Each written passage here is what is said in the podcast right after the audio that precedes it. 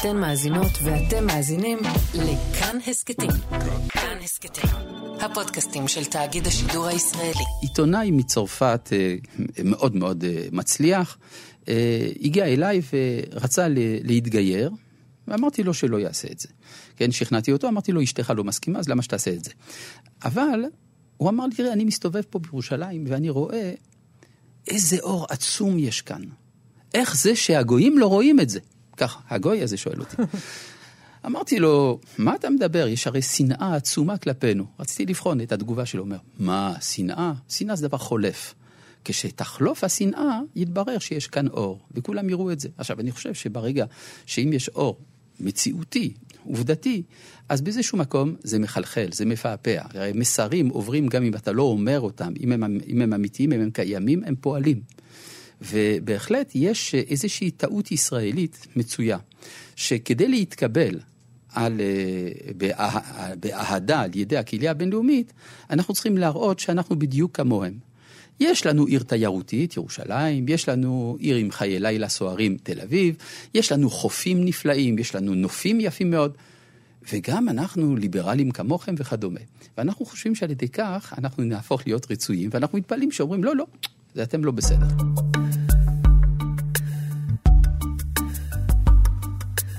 שלום לכם. אנחנו שוב בהצפת, בפודקאסט המצולם שלנו בזמן הזה, שבו אנחנו בוחנים אירועים אקטואליים שקורים בזמן הזה ממש, אבל במשקפיים של המקורות, של התנ"ך, של מדרשי חז"ל, של ספר הזוהר. היום אנחנו רוצים לדבר על הביקורת הבינלאומית ההולכת וגוברת על מדינת ישראל, על השחיקה ביחסים עם ארצות הברית לנוכח מה שקורה כאן, ולשאול, האם אנחנו עדיין באיזשהו אופן אור לגויים? האם היינו אי פעם אור לגויים? האורח שלי עוסק בנושא הזה רבות, הרב אורי שרקי, רב קהילת בית יהודה, יושב ראש ארגון ברית עולם. שלום הרב שרקי. שלום, שלום לך ולכל הצופים והמאזינים. כן, כן, צריך לזכור, תודה שאמרת לנו שיש לנו גם גרסה שאפשר להאזין לה. מאיפה מגיע הביטוי אור לגויים? אור לגויים, טוב, זה הייתי אומר, אה, זה, זה עתיק מאוד, עתיק מאוד, וכבר בספר ישעיהו ואנוכי נתתיך לברית עם לאור גויים. זה כלומר, זה מין ייעוד כזה, שהעם שקרא, שאלוהים כרת איתו ברית, הוא גם אור לגויים, הוא ממלא איזשהו ייעוד אוניברסלי, והאמת היא שהרעיונות האוניברסליים ביהדות לא התחילו בתקופה מאוחרת, אלא ממש בראשית היווצרותה של האומה. כבר לאברהם אבינו נאמר, ונברחו בך כל משפחות האדמה. שזה בעצם אומר, כשאני אומרת, ונברחו בך כל משפחות האדמה, זה אומר בעצם שאברהם, שהוא אבי האומה היהודית, אבי האומה העברית, והוא יודע שהוא יהיה אבי האומה העברית, אבל בתוך הדבר הזה, הוא אמור מה, אה, להביא איזשהו סוג של ברכה לכל עמי העולם? הוא בא לשרת. לשרת. כן, ממלכת כהנים וגוי קדוש, כהנים הם משרתי האומה. אז גם יש אומה כהנית שממלאת איזושהי פונקציה של שירות עבור האנושות כולה. והביטוי ונברחו, אולי צריך להבין אותו, לא נאמר והתברכו, אלא ונברחו, מלשון הברכה. כלומר חיבור, כמו שמבריחים גפן, אז יש איזה משהו שבא לחבר בין, ה, בין האומות השונות. יש פיצול אה, אדיר בתוך האנושות, הפיצול הזה יכול להיות לברכה, אבל הוא גם מביא לידי מאבקים. ויש תפקיד לעם ישראל להביא להברכה הזאת, לחיבור הזה בין הזהויות השונות. הרב שרקי, איפה זה קורה היום במציאות בישראל של היום 2023? אוי. יש כל כך הרבה ביקורת עלינו ממדינות אירופה שנמשכת כבר שנים בגלל האחיזה שלנו ביהודה ושומרון. הידידה הגדולה שלנו ביותר, ארה"ב, מותחת עלינו ביקורת קשה ביותר. זה לא נראה כאילו אנחנו מחברים בין האומות. זה נראה כאילו אנחנו מתרחקים מהאומות ומתרחקים גם מהתפקיד ההיסטורי שלנו. אז זהו, שזה ממש קורה היום. כלומר, צריך להבין שהביקורת הבינלאומית על מדינת ישראל היא הרי חריגה מכל ביקורת על כל מדינה אחרת. אז כנראה משום שיש איזושהי ציפייה סמויה בתרבות הכלל-אנושית, בתת מודע הקולקטיבי של, ה, של העולם, יש ציפייה למסר שבא מציון. המסר הזה הוא גם ציפייה, אבל גם מאיים באיזשהו מקום. כלומר, אפשר לומר, תראי, אם אנחנו נסתכל קצת על מה שקרה לאורך התקופה הארוכה של הגלות. היהודים אה, שידרו איזושהי ביקורת סמויה על אומות העולם. אמרו, אתם אה, מנהלים את העולם באלימות, ב... לא במוסריות וכדומה, ואפשר לומר שלאומות העולם זה לא כל כך היה אכפת, מסיבה פשוטה. אתם יושבים בגטו, אתם יכולים לדבר, אתם לא מנהלים את העולם, אין לכם מדינה. אם הייתם כמונו, אם הייתם מנהלים מדינה, הייתם רעים כמונו. היה לכם צבא, בדיוק. הייתם צריכים לעשות דברים אכזריים עם הצבא. עכשיו- בינתיים אין לכם מדינה, אז זהו. אתם לא צריכים אז את כל אחרי זה. אלפי שנים, סוף סוף, העם היהודי חוזר לזיר, לזירה הבינלאומית, לזירת המדינות, לזירת המשפחות של האדמה.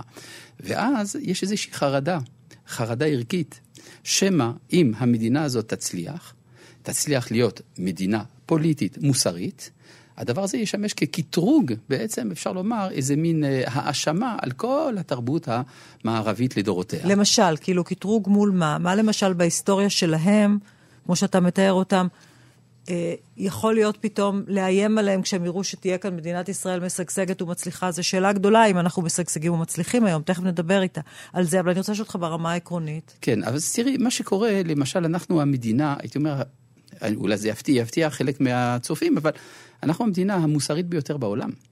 שהרי למעלה מ-75 שנה אנחנו נתונים במצב של מלחמה, מצב מתמיד של מלחמה. כשאנחנו מצליחים להישאר דמוקרטיה, ובעזרת השם גם אנחנו נהפוך להיות דמוקרטיה אמיתית כשתעבור הרפורמה המשפטית, ויחד עם זה אנחנו נותנים יחס הוגן, ואולי לפעמים יותר מזה, כלפי מיעוט עוין בקרבנו, לא אה, מיעוט אה, שקט, אלא מיעוט שבאמת בא בתביעות נגד עצם קיומנו, ואף על פי כן אנחנו מתנגדים כלפיו בהוגנות. זה דבר שאני חושב שבתרבות המערבית אין דוגמה לא במשך כמעט אלפיים שנה. כן, מכיוון שמה שאתה אומר עכשיו לא מקובל. קודם כל, הוא לא מקובל על חלקים בעם, צריך להזכיר, אני מבינה שאתה בעד הרפורמה המשפטית. היה אבל- אפשר לנחש. כן, אבל יש שסע גדול בעם סביב העניין הזה. אבל. גם כשאתה אומר, אנחנו מתייחסים בכבוד ל- ל- ל- למיעוט שנמצא כאן, שהוא מיעוט עוין, תן לי לנחש, אתה מדבר על הפלסטינים, בעיקר הפלסטינים שיושבים ביהודה ושומרון.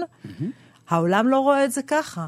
מבחינת העולם, המחסומים, הכיבוש לשיטתם, זה לא יחס מכבד, זה יחס עוין, שמרחיק אותנו מהמושג הזה של אור לגויים. על איזה מוסר אתם מטיפים לנו שאתם כבר אה, 56 שנים כובשים ומטילים את חיטתכם ושולטים בעם אחר? איזה אור כן. לגויים יש פה? אני חושב שהקהילה הבינלאומית יודעת שאנחנו לא כובשים. כלומר, אנחנו סך הכל עם התנ"ך שחזר לארץ התנ"ך, והדבר הזה ידוע.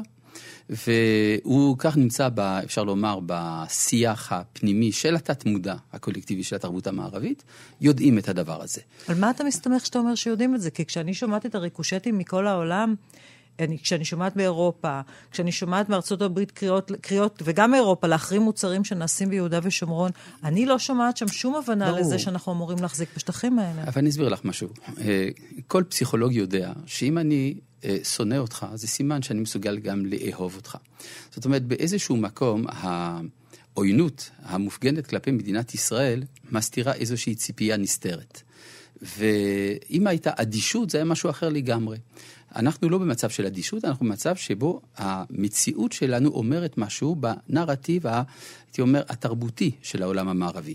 עם ישראל איננו מזוהה בתור עוד עם בין העמים, שיש לו בעיה טריטוריאלית של גבולות ושל שליטה על עם אחר, ודברים כאלה. זה משהו הרבה יותר עמוק. כלומר, אה, עבור אומות העולם, וככה אני אמרתי פעם לקבוצה של דיפלומטים ש... ישראלים שיוצאים לחוץ לארץ, אני אומר, מה שחשוב זה לא מה שאתם חושבים על אומות העולם, אלא זה מה שאומות העולם חושבים עליכם. ומה שאומות העולם חושבים עלינו באיזשהו מקום, זה שאנחנו כמין שערורייה מטאפיזית. כלומר, אנחנו... אה, רגע, רגע, תחזור רגע למשפט, זה, זה סלוגן נהדר. סלוג, סלוגן מזעזע, אבל גם נהדר כן. בו. העם היהודי הוא שערורייה מטאפיזית? בוודאי. למה? עבור, כל, עבור כל התיאולוגיה הנוצרית, עצם קיומה של מדינת ישראל מהווה חידה תיאולוגית. הדבר הזה הוא בלתי אפשרי ב, אה, אם אנחנו מתייחסים ל, ליסודות הדוגמטיים של הנצרות. הקמת מדינת ישראל מהווה בהחלט שערוריה, זה מה שהאפיפיור אמר להרצל. כשהרצל בא לבקש את עזרתו, הוא אמר, מה שאתה מבקש ממני סותר את כל מה שאני מאמין בו. אז רגע, נפתח רגע סוגריים ונעשה איתך שיעור קצר קצר בנצרות. כן. מה בנצרות בעצם סותר את קיומה של מדינת ישראל? אה, פשוט מאוד. הנחת היסוד של הנצרות, שמקורה כבר בברית החדשה, שמאחר והיהודים לא קיבלו את ישו, הם נידונים להשפלה מתמדת לאורך כל ההיסטוריה, והשפלתם היא תהיה הראייה לאמיתותה של הנצרות. כלומר, תקומת מדינת ישראל מהבחינה הזאת מהווה בהחלט סימן שאלה גדול, שהנוצרים פותרים אותה פותרים את הסימן שלה הזה בכל מיני אופנים. כי צריך להזכיר שיש הרבה מדינות נוצריות שהצביעו באו"ם בעד הקמת מדינת בוודאי, ישראל. בוודאי. אז איך זה מסתדר עם התיאוריה כן, הזו? כלומר, זאת אומרת, יש מה שנקרא חמלה. חמלה, חמלה כלפי העם היהודי, וזה בהחלט חמלה נוצרית, בהחלט. אחרי השואה היה בהחלט מקום לוויתור שכזה. אבל עדיין יש איזה מין נרטיב סמוי, והוא שמדינת ישראל איננה רשאית להיות לגמרי עצמה, לגמרי, ב, אה, נגיד, אה, שלטת על גורלה, אלא היא זקוקה לאישור של הקהילה הבינלאומית. זה בעצם, זה מין פתרון ל... הייתי אומר, התסבוכת הנוצרית שיש ביחס למדינת ישראל. נכון, יש לכם עצמאות, נכון, אה, אתם עכשיו עם מדינה משלכם, אבל אנחנו בכל זאת שולטים עליכם, ואנחנו נקבע האם ההתנהגות שלכם רצויה בעינינו או לא, ולפי זה אתם חייבים לנהוג. וזה בדיוק האופן שבו הקהילה הבינלאומית פועלת כלפינו היום, למרות שאירופה במידה רבה כבר איננה דתית.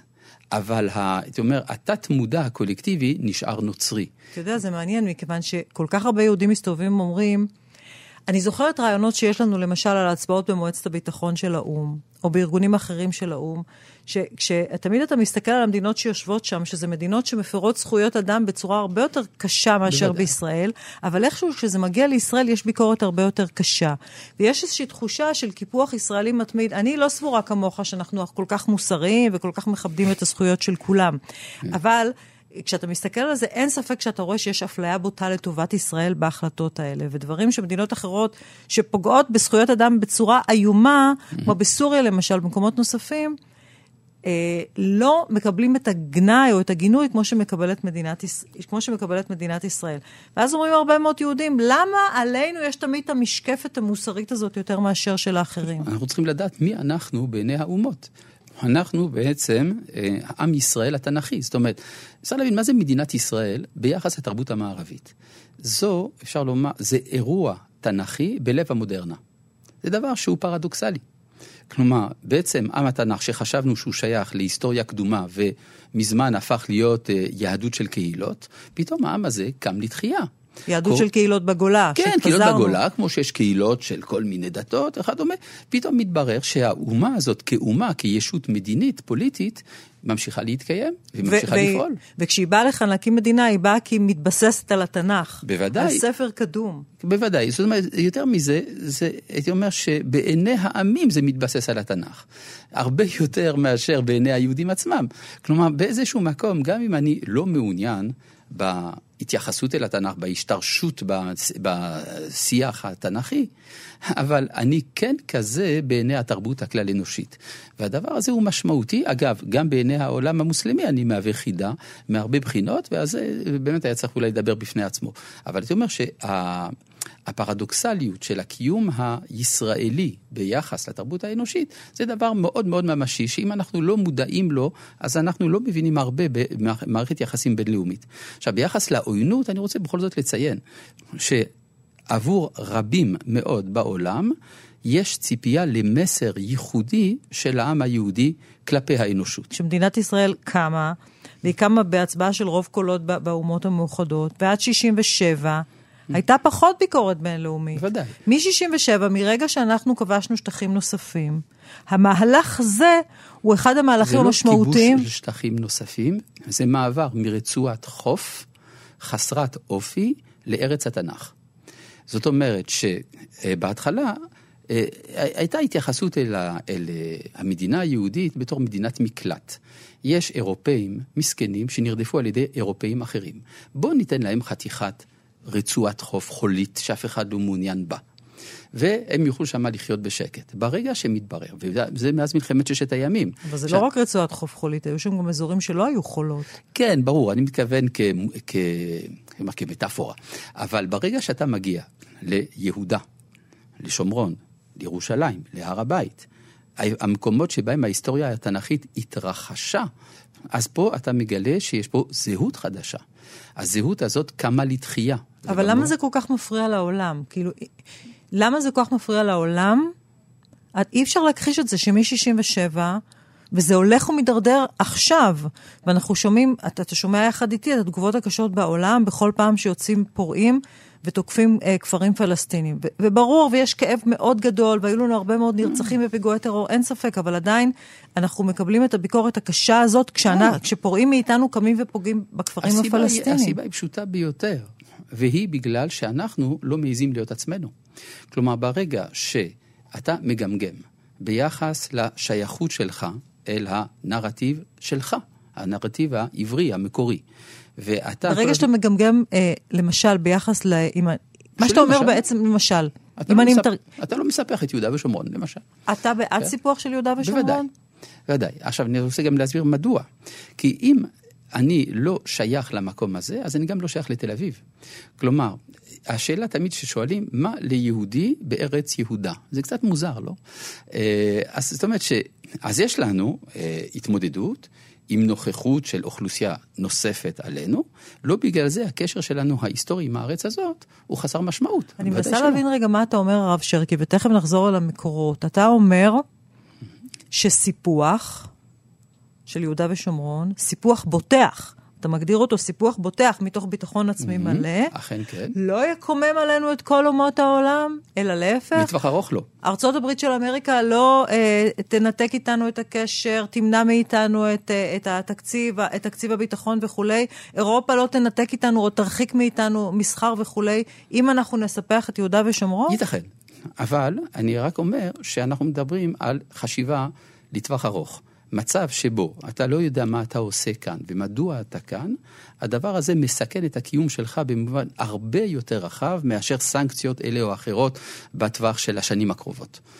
כלומר, אנחנו צריכים לחשוב פה חשיבה רב-מערכתית, הייתי אומר, רב-תרבותית, אה, מקיפה, שמבינה בעצם מה אנחנו עושים כאן. את יודעת, אה, היה אה, אדם בשם רוסו, מאבות המהפכה הצרפתית, שאמר, אני חושב שלעולם לא אבין את היהודים כל זמן שלא, כל עוד לא תהיה להם מדינה משלהם, שבהם יהיו בתי מדרש ואוניברסיטאות, שבהם הם יוכלו להתבטא בלא פחד, ורק אז אנחנו נדע מה יש להם לומר לנו. ובמובן הזה אפשר לומר שחזרנו לכאן. אז רוסו שואל אותנו, נו, מה יש לכם לומר? ואנחנו קצת מגמגמים בדבר הזה. אנחנו לא חייבים לגמגם, אתה יודע, אנחנו מגמגמים מכיוון שיש חלק גדול בעם שלא מחזיק באותה תפיסה שאתה למשל מחזיק בה, וחושב שמצבנו יהיה הרבה יותר טוב. ואני חוזרת שוב למונחים המקראיים של אור לגויים, רק אם אנחנו נחזיר את יהודה ושומרון ולא נשלוט בעם אחר, ואז אנחנו נהיה באמת אור לגויים, כי אז אנחנו נהיה פנינה של מוסר וצדק ומשפט. ומה שקורה ב- ביהודה ושומרון משחית אותנו ומרחיק אותנו מהאור הזה, להפך. אז זה בדיוק, זה בדיוק העניין. שאני חושב שאני סובר כמו כל החלקים של העם ביחד. כלומר, הנרטיב השמאלני שכל כך חושש מהביקורת הבינלאומית ו... ובהחלט אה, חווה חוויה ש- אה, של קושי מוסרי גדול באחיזתנו בארץ בגלל הנוכחות של עם אחר. הביקורת הזאת היא צודקת במובן הזה שהיא חלק מן הזהות שלנו. כלומר, מכיוון שיש לנו מסרים אוניברסליים, אז אנחנו מרגישים שהם לא באים לידי ביטוי. כלומר, השאלות האלה הן שאלות מוסר, מוסריות, שהן חלק מהזהות שלנו, ואנחנו בוודאי, חייבים לא, לשאול לא. זה, לא רק זה. כלומר, אה, אם אנחנו שואלים את עצמנו מהי הזהות היהודית, היא מלכתחילה לא לאומית לבדה. היא בעלת השלכה אוניברסלית, מה שדיברנו לפני כן, ונברכו בך כל נשכות האדמה. הדבר הזה מחלחל בתוך התודעה שלנו. אני לא חושב שהשמאלנות היא אה, תוצר יבוא. אני חושב שזה משהו שהוא עצמותי בנו. עצם הרעיון הזה שאנחנו רוצים להיטיב עם הכל, ושאנחנו רואים את עצמנו ככלי וצינור להטבה הזאת, הדבר הזה הוא השורש של העמדות, שמבחינה פוליטית אני לא מסכים איתן. אבל בסופו של דבר הן מהוות חלק מהזהות שלנו. זאת אחת הסיבות, אגב, שאני הקמתי את הארגון שלי. כי אני חושב שאם אנחנו נהיה קצת קריקטורים, כן? בואו ננסה קריקטורה של ימין ושמאל. ואני מודע לזה שזה, שיש הרבה יותר ניואנסים. איש הימין יאמר, מה שחשוב לי זה העם היהודי. עם ישראל זה מה שחשוב. באיזשהו מקום, איש השמאל יאמר, מה שחשוב זה אומות העולם. ומה האמת?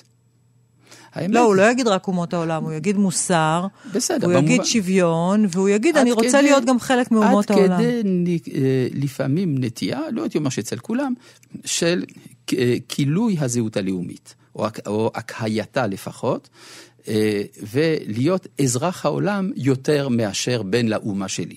כן, בהחלט הדבר הזה נמצא, והנרטיב הזה, הוא הקוסמופוליטי, לפעמים הוא גם מסוכן אפילו לזהות הלאומית שלנו. עכשיו, אני אומר, ברגע שאתה מבין מה האמת, האמת היא שעם ישראל, כמו שאמר רבי יהודה הלוי, לב באיברים. ישראל באומות כלב באיברים. לב איננו, יכול, איננו בעל משמעות אם אין איברים להחיות אותם. הרב שרקי, אבל איך זה, אתה יודע מה, אני רוצה רגע להתקדם איתך ולשאול אותך לגבי הר הבית, ואנחנו חוזרים עוד פעם לספר ישעיהו, כי הרבה מהנבואות האלה של אור לגויים מגיעות באמת מספר ישעיהו, שהיה נביא מאוד מאוד אה, אוניברסלי, וממש בפתח הספר, בפרק ב', הוא אומר את המשפט הנהדר הזה, שהוא נשמע נהדר עד שאתה נוחת איתו אל המציאות. והלכו עמים רבים ואמרו, לכו ונעלה אל הר השם, אל בית אלוהי יעקב, ויורנו מדרכיו ונלכה באורחותיו, כי מציון תצא תורה ודבר השם מירושלים. יפה.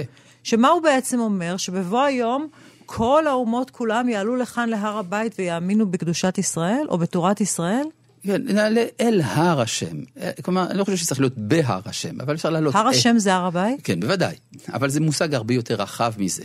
כן, הרמב"ם מבין גם אותו כמטאפורה, כלומר כמין אה, מרכז משיכה, איזה מין מגנטיות רוחנית. שאנחנו נהיה כאן, בירושלים. גם בירושלים. זאת אומרת, זה, זה לא מתחיל מן, ה, מן הארץ, זה מתחיל מן השמיים ומתגלה בארץ. עכשיו, אנחנו רואים שהאומות, הייתי אומר, לאורך ההיסטוריה, מבטאות את, ה, את המשיכה הזאת. הרי יש לנו היום למעלה משני מיליארד נוצרים, ויש לנו כמעט מיליארד מוסלמים. זה כבר חלק עצום של האנושות, ששואבים את ההכרה שלהם מן התנ"ך שלנו. כלומר, אם בכנסייה אומרים ביום ראשון בבוקר, כל יום ראשון, אנו ישראל עם קדושך, כלומר הרצון להיות ישראל, אומר משהו על, ה, מה, על מה שאנחנו מייצגים. בסופו של דבר, אל תשכחי שיש שני מיליארד בני אדם שמתפללים בכל יום ליהודי הרוג. בסופו של דבר. כן, כלומר, זה אומר משהו על מה שאנחנו מייצגים. ואת יודעת, פסקל אפילו אמר, אמרת בכוונה הרוג ולא צלוב. היית זהיר מאוד שאמרת הרוג ולא צלוב. בוודאי, תראי, כן. כשאני פוגש נוצרים, הרבה פעמים הם שואלים אותי, תגיד, מי הרג את ישו? ואני אומר, תשמע, ליהוד, את היהודים זה לא מעניין. כן, אולי אתכם זה מעניין, אותנו לא כל כך. אבל ה, ה, בסופו של דבר, זה אומר שאנחנו מבטאים עבורם איזשהו תוכן רוחני מאוד משמעותי. ו, אה, וזה הרבה יותר חזק ממה שאנחנו מודעים לו. אז בואו נחזור רגע להר הבית, כי זו שאלה גדולה, כי הפער בין מה שקורה היום בהר הבית, שאני מזכירה, נמצא בשליטת הוואקף, הוואקף מנהל את הר הבית, לעומת מה שכתוב פה בישעיהו, גויים רבים יעלו אל הר השם, אל בית אלוהי יעקב, כי מציון תצא תורה ודבר השם מירושלים. זאת הייתה החלטה פוליטית, לאומית, מדינית, שקיבלנו אחרי מלחמת ששת הימים. על מה את מדברת? על הר הבית. שהוא הוא בשליטה ישראלית לחלוטין. כן, אבל הוואקף מנהל את מה שקורה כן, שם, על זה- זה אני זה לא נכון, הוא בשליטה. ישראלית, אבל הוואקף מנהל את מה שקורה שם, וליהודי אסור להתפלל כרגע על הר הבית.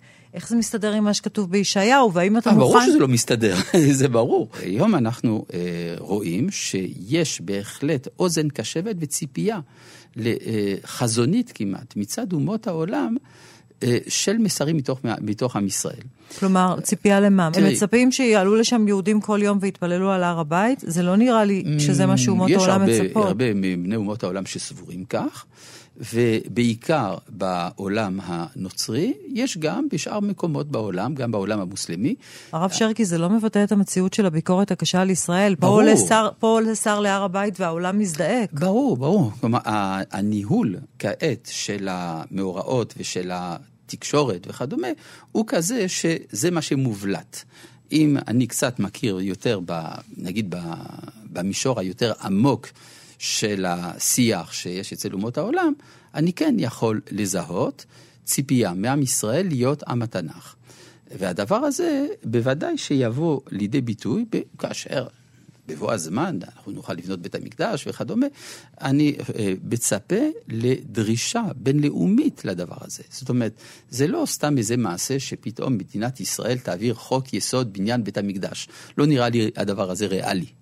אבל אני יכול בהחלט לצפות לשינוי תודעתי גם בעם ישראל וגם באומות, שיביא בסופו של דבר לדבר הזה. הרב שרקי, אתה יודע, הרבה, הרבה אנשים שומעים אותך עכשיו ואומרים, מאיפה הוא מגייס כל כך הרבה אופטימיות?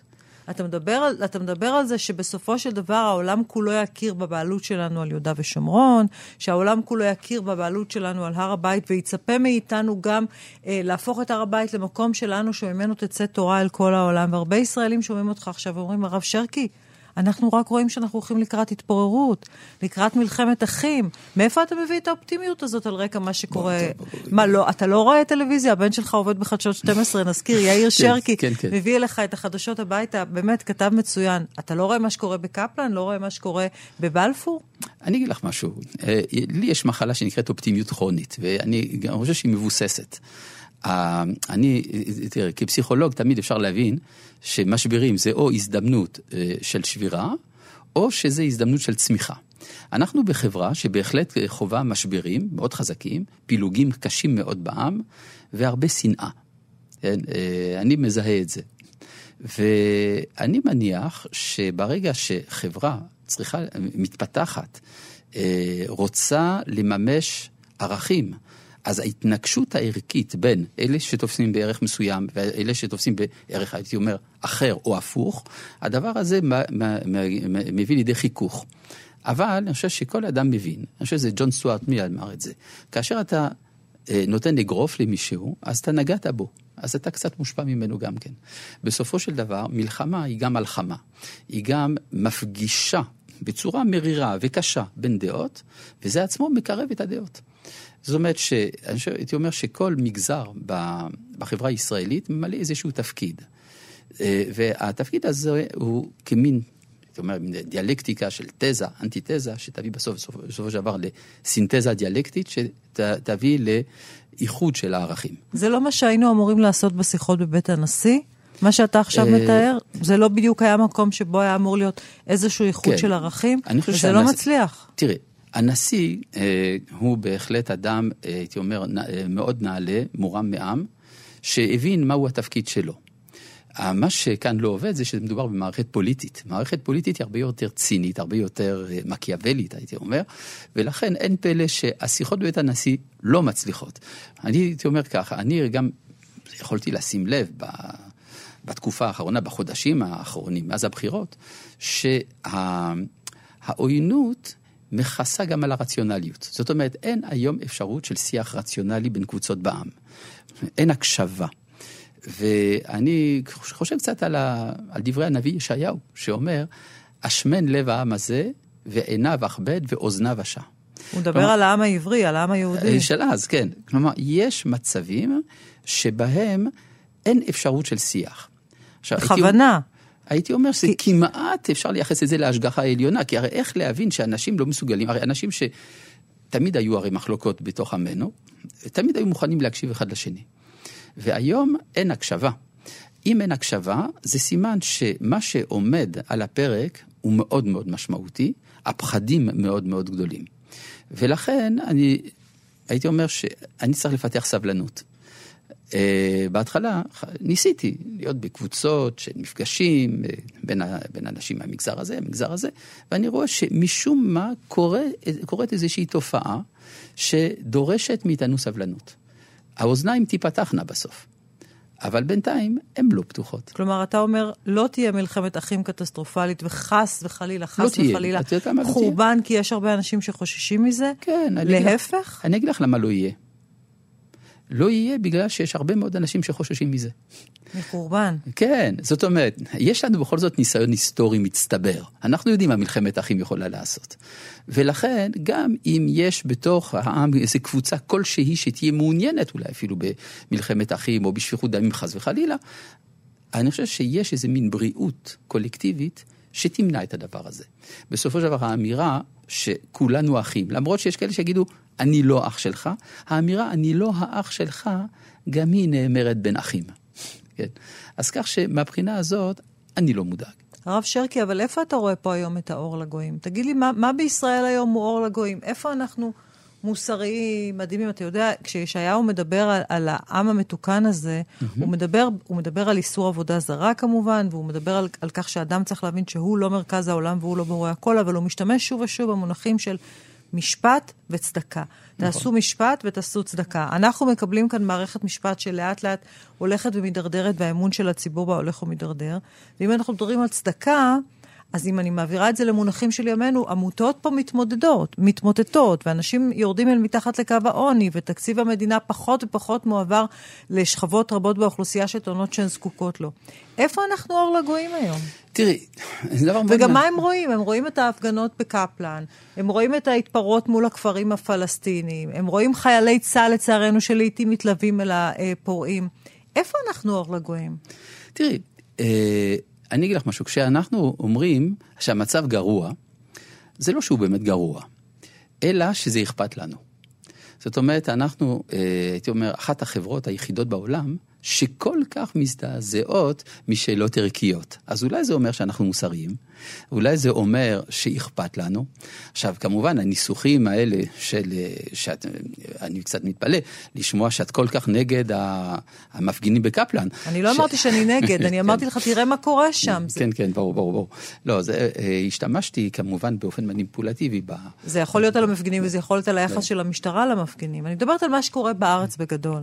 כן, מה שקורה בארץ הוא דבר מאוד מעניין, שכל העולם כולו פונה אליו. כנראה שהעולם כולו שואל את עצמו מה קורה כאן. עכשיו, לא שהוא, שהוא שואל את עצמו מה קורה כאן כי הוא עומד בנורמות מוסריות עילאיות ואנחנו ממש לא בסדר. זה ממש לא ככה. אני חושב שהניתוח של המציאות הוא אחר לגמרי. אבל זה מעניין אותנו, או מעניין אותם, כי הם באיזשהו מקום מצפים מאיתנו למסר. אני רוצה רגע להתקדם ולשאול אותך על עוד נושא מאוד מרתק שאתה עושה פה, וזה הנושא של שבע מצוות בני נוח. אז זה בדיוק זה. זה לא נושא אחר. שזה גם קשור לישראל ולעמים. קודם כל תסביר לנו הרב שרקי מה זה שבע מצוות בני נוח. שבע מצוות בני נוח זה מושג הלכתי. כלומר, יש במסורת ה... היהודית לדורותיה, במיוחד בתלמוד, אה, מה שנקרא מצוות של יהודים, יש מצוות של כהנים, של אה, גברים, של נשים, של עניים, של עשירים, וגם מצוות של אומות העולם. שזה מה שנקרא שבע מצוות בני נוח? שבע מצוות בני נוח זה, הייתי אומר, התשתית המינימלית. כלומר, זה כמעט זהה למוסר הכלל אנושי. אבל מאיפה, זה, מאיפה מגיע במקורות, מאיפה מגיע במקורות בכלל הבסיס לזה שלישראל יש איזושהי שליטה על מצוות בני נוער. איך אנחנו יודעים שניתנו מצוות לבני נוח? כן, אפשר פשוט לקרוא את זה בתורה. אז רק תגיד כן. לנו, כי זה אה, אחרי לא... סיפור נוח והמבול מגיע? למשל, אה, איסור שפיכות דמים נאמר במפורש, מיד אחרי המבול שופך דם האדם. באדם דמו יישפך כי בצלם אלוהים עשה את האדם. וזה נאמר לנוח רגע אחרי המבול. בדיוק. כולל, כולל איסור אכילת בשר, נכון? לא, דווקא ההיתר של אכילת הבשר. ההיתר של אכילת בשר. כן, אבל איסור בשר של איבר מן החי, זאת אומרת של בהמה שנמצאת בחיים. אכזריות כלפי בעלי חיים, גם היא נאסרה. איזה עוד איסורים הוטלו על נוח? למשל, איסור עבודת אלילים, או איסור הגידוף, או איסור גילוי עריות, אה, וגם איסור הגזל. כל, נכון, כל אל, ואלה בעצם שבע המצוות? זו שישה, אמרתי. שש. והשביעית, הרכבת מערכת בתי משפט. אז שש מצוות בני כן. נוח ניתנו לנוח כן. אחרי המבול, ועוד, ועוד מצווה אחת נוספה בשלב מאוחר יותר. אבל למה לנו כיהודים בכלל יש איזשהו תפקיד בהפצת שבע מצוות בני נוח בקרב אומות העולם? למה זה תפקיד שלנו בכלל? אה, אה זה, זה בעצם ברית אוניברסלית, שהיא קדמה לבחירת עם ישראל, היא קדמה להופעתו של עם ישראל בכלל. כי נזכיר הרי... שנוח מופיע כן, הרבה לפני נוח, הופעת העם היהודי. כן, כן, בוודאי. אלא שיש ביטוי, הייתי אומר, כמעט הומוריסטי של התלמוד. אה, זה, הברית הזאת נחרטה עם האנושות, אבל היא נשכחה. אז היה צריך שמישהו יזכיר. כלומר, זה כמו מישהו שאומר, רגע, רגע, יש ספר תקנות, בואו בוא נסתכל לרגע מה התקנה. אנחנו צריכים להזכיר לאנושות את שבע מצוות בני נוח. שבעצם סוג של ברית שקראת נוח עם, אה, שאלוהים קראת אלוהים קראת עם נוח, נזכיר שהיה קשת בענן כן, וכל כן, ההבטחות הגדולות, מכיוון שהאלוהים הזה הוא האלוהים שלנו, לא, אלוהי ישראל. לא, בגלל שהוא אלוהי עולם. כלומר, אלוהי ישראל. אבל אם הוא אל העולם, אז שהנוצרים יטפלו במצוות בני נוח. אני שואלת את זה בכוונה בצורה גסה כזאת. לא, בוודאי.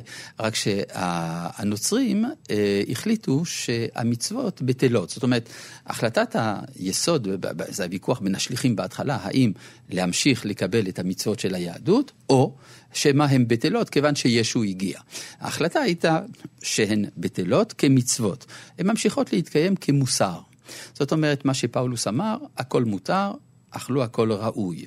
ואז יוצא מזה שהמוסר האוניברסלי, שהוא נשמר, אפשר לומר, אצל האומות, המוסר הזה הפסיק להיות מצווה. כלומר, הוא לא קובע את מערכת היחסים בין האדם לבין אלוהים. מה שקובע את הקשר עם אלוהים לפי הנצרות זה האמונה, ולא ההתנהגות. וכאשר אנחנו מדברים על שבע מצוות בני נוח, אנחנו הופכים את איסור הרציחה למשל, או איסור הגזל, למשהו ש... אם אני מקיים אותו כראוי, קושר אותי למי שברא את העולם.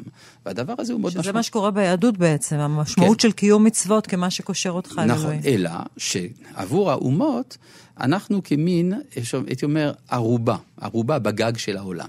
זאת אומרת, אנחנו אחראים על ניקוי הערובה הזאת שקושרת בין העולם לבין האלוהים. יש uh, העולם ויש מי שברא את העולם. העולם מסתיר את נוכחותו של האלוה. העולם מסתיר? כן, בוודאי. כלומר, הטבע מהווה כמין מסך, מסך הכרתי, מסך טבעי, שמונע את הקשר ביני לבין מי שברא את העולם. וזה טוב, כי זה יוצר איזושהי בועה אוטונומית שבתוכה האדם יכול להתפתח. התרבות האנושית יכולה להתקדם, דווקא בגלל שאלוהים מסתיר את עצמו. יחד עם זה, מערכת יחסים דיאלוגית בין אלוהים לבין האדם, גם היא נדרשת. ולכן יש מי שאחראי על הדבר הזה, והוא? העם היהודי. העם היהודי אחראי להיות המוסר את דבר האלוהים בעולם. לכן הוא גם עם קטן, כלומר אי אפשר שרמקול כל הזמן יפעל בכל מלוא העוצמה שלו. אבל תזכרי מה שאמר הפילוסוף הנוצרי בלס פסקל. הוא אמר, אם אי פעם נגלה האלוה אל בני האדם, אל היהודים יש לפנות כדי לקבל את המסורת על כך. כלומר, הדבר הזה הוא משמעותי עבורם. אנחנו מייצגים עבור העולם את אותו מרחב נשימה שקושר אותנו עם האינסוף, אם תרצי. הרב שרקי, אמ, יש הרבה מאוד קהילות, לא הרבה, אבל יש קהילות חרדיות למשל, שסבורות, שלא מכירות בקיומה של מדינת ישראל. אכן. ש, שמדינת ישראל תקום רק כשיגיע המשיח, ואנחנו לא במצב של משיח. אתה אומר שב-48, כשהוקמה מדינת ישראל, בתש"ח, כשהוקמה מדינת ישראל, אז הגיע המשיח? נגיד כך, הגיעה הגאולה. אה, צריך להבין מה המשמעות של המושג גאולה במקורות של היהדות. תמיד המושג של גאולה, ואפשר להבין את זה בצורה ברורה ביותר מכל הטקסטים שמדברים על כך, זה מצב של עצמאות מדינית. גאולה העצ... זה עצמאות מדינית. בוודאי. כן, הרעיון של גאולה, במובן של גאולה רוחנית, זה מה שאומץ על ידי הנצרות. כלומר, הנצרות התכחשה לממד הפוליטי, איך אמר ישו, תנו לקיסר את אשר לקיסר, לאלוהים את אשר לאלוהים, כלומר, מה ששייך לקיסר. כלומר, המרחב הפוליטי איננו מעניין את אלוהים. הוא בעצם עשה הפרדת דת ומדינה? בדיוק. ישו עשה הפרדת דת ומדינה. הנצרות היא ביסודה הפרדה של הדת מהמדינה.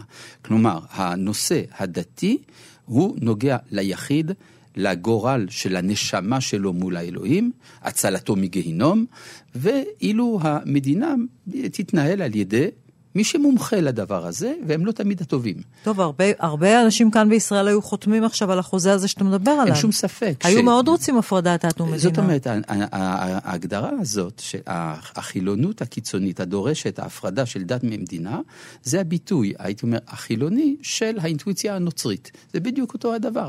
כלומר, העם היהודי מעולם לא חשב שהוא רק דת, ושהוא רק לאום.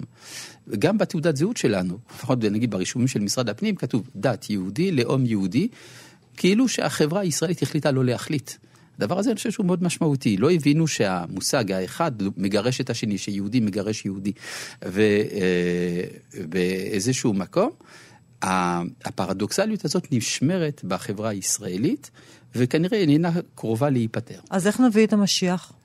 נביא את המשיח על ידי שאנחנו נהיה קודם כל חברה יותר טובה. בסך הכל אם אתה מדברת על מלך המשיח, מדובר על דבר מאוד פשוט, מדובר על שושלת מלוכה מבית דוד, והיא בוודאי איננה חייבת להיות מלוכנית מבחינת המשטר, כלומר המשטר הדמוקרטי הוא מצוין מבחינתה של היהדות, גם אם יש, כמו באנגליה, איזה שושלת מלוכה, הייתי אומר, כמעט כמין קישוט, אז אין שום מניע גם שכך יהיה שלטונו, אם יהיה בכלל שלטון, של מלך המשיח. אנחנו מתקרבים לסיום הרב שרקי, תאר לי את מדינת ישראל האידיאלית הזו, שבה היא אור לגויים. תאר, לנו, תאר לי את השטח שלה.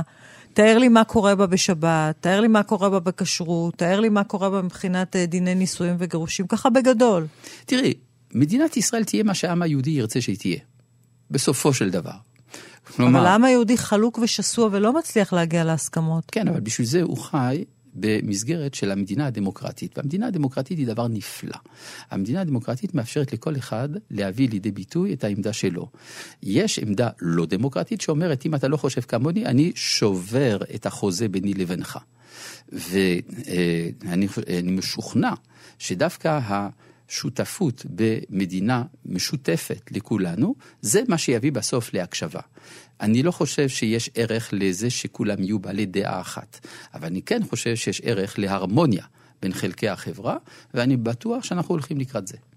אני אשאל אותך ממש לפני סיום, הזכרנו, אמ, יש לך תפיסות מאוד מאוד מיסטיות, תפיסות מאוד מאוד אה, רוחניות להרבה דברים שקרו, ואני ממש, ברשותך, לקראת סיום, חוזרת לאירוע קשה נורא, טרגי נורא, שפקד את המשפחה שלך לפני שמונה שנים. Mm-hmm. בן שלך, אחד מהבנים שלך, כן. שלום יוחאי שרקי, בעצם נרצח בפיגוע דריסה. כן, בוודאי. לפני שמונה שנים. כן, כן. והוא נרצח בפיגוע דריסה בערב יום הזיכרון לשואה ולגבורה. אכן, כן. בחור נפלא, שמח, מלא אוהב, חיים. כן, כן. כן.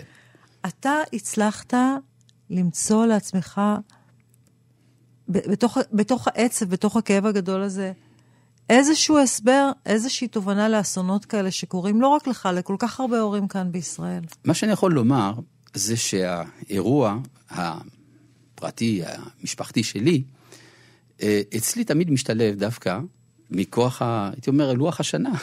הוא משתלב בהיסטוריה של עם ישראל. הרי הבן שלי נרצח ביום השואה, והשבעה הסתיימה ביום הזיכרון לחללי צה"ל ו- ונפגעי פעולות האיבה. מהשבעה הלכתי להר הרצל לטקס, ובאותו לילה גם, אחר כך, היה הליל של יום העצמאות בכותל המערבי, בתפילה של אלפי אנשים שאני מארגן כל שנה. זאת אומרת, מבחינתי, אני באמת אה, חווה את מה שההיסטוריה הישראלית חווה. כן, עכשיו, אה, זה כמובן, יש עניין של כאבים אישיים וכדומה, אבל בסופו של דבר, אני אה, חווה תקופה ייחודית בהיסטוריה שלנו, שבה עם ישראל חוזר הביתה, מלא במחלות, והוא בא להבריא. כן, זה בעצם אה, איך שזה משתלב, אני חושב שכך גם אה, שלום היה רוצה שאני אסתכל על הדברים. ספר לנו במילה אחת עליו וגם איך הוא מצא את מותו. תראי, הוא היה אדם כזה שכל מי שפגש אותו אמר לי אחר כך, אתה יודע, הייתי החבר הכי טוב שלו. זאת אומרת, הוא, כשהיה מדבר עם אדם, השתדל שמתוך השיחה הזאת יצא משהו טוב לשומע. ו, אה, ולכן באמת הוא התמקד באדם שלפניו, והוא שואל את עצמו, מה אני יכול לעשות כדי שהשיחה הזאת תועיל לו. ולכן תמיד הוא היה אומר, בסיום אה, כל השיחות שלו, היו שלום. כי אני, אני כבר שלום, אתם היו שלום. כך הוא אמר לאנשים? כן. היו שלום? היו שלום כי אני כבר שלום. ובאמת אחר כך אה, קם ארגון של אה, צדקה מאוד משמעותי בשם היו שלום, של אנשים שהקימו את הארגון הזה לזכרו, שמשקם משפחות וכדומה. והייתי אומר שמה שהוא הותיר בעולם זה, אפשר לומר, החיוך שלו, החיוך שלה, כמו של החתול בעליזה בארץ הפלאות, שבסוף כשהוא נעלם נשאר החיוך, אז זה בעצם הרושם שהוא הותיר בעולמנו, ואני חושב שהרבה אנשים הרגישו את הנוכחות הזאת. הוא נרצח, כמו שאת יודעת, בפיגוע דריסה, אה, כשהוא היה עם אה, ידידתו, שייתכן מאוד שהוא היה גם מתחתן איתה, אם זה היה, אם, אם לא היה האסון האישי הזה, והרגשה של... אה, גורל שנקטע, זה, אסור להפוך את זה לטרגדיה. זה נקטע, אז אנחנו צריכים להמשיך במקומו. אני מאוד מודה לך, הרב אורי שרקי, תודה רבה. תודה רבה גם לך. סיימנו עוד פרק של ההסכת בזמן הזה. מירב קדוש הפיקה, טכנאי הסאונד שלנו הוא נדב ניר, צילום, עריכה וגרפיקה שלומי אשר, על התאורה שלומי תורג'מן. ניהול תוכן שימי אביגד. הפרקים של ההסכת בזמן הזה הם לא רק אודיו, הם מצולמים ואתם יכולים לראות אותם באתר שלנו ביוטיוב. אם אתם מעדיפים להאזין, הפרקים זמינים בספוטיפיי ובאפל פודקאסט. אנחנו נשוב בקרוב עם פרקים חדשים ומרואיינים מרתקים, שיחד איתם נצלול לתוך המציאות היום ונחזור עם תשובות מהתנ"ך, או להפך. אני ליאת רגב, להתראות.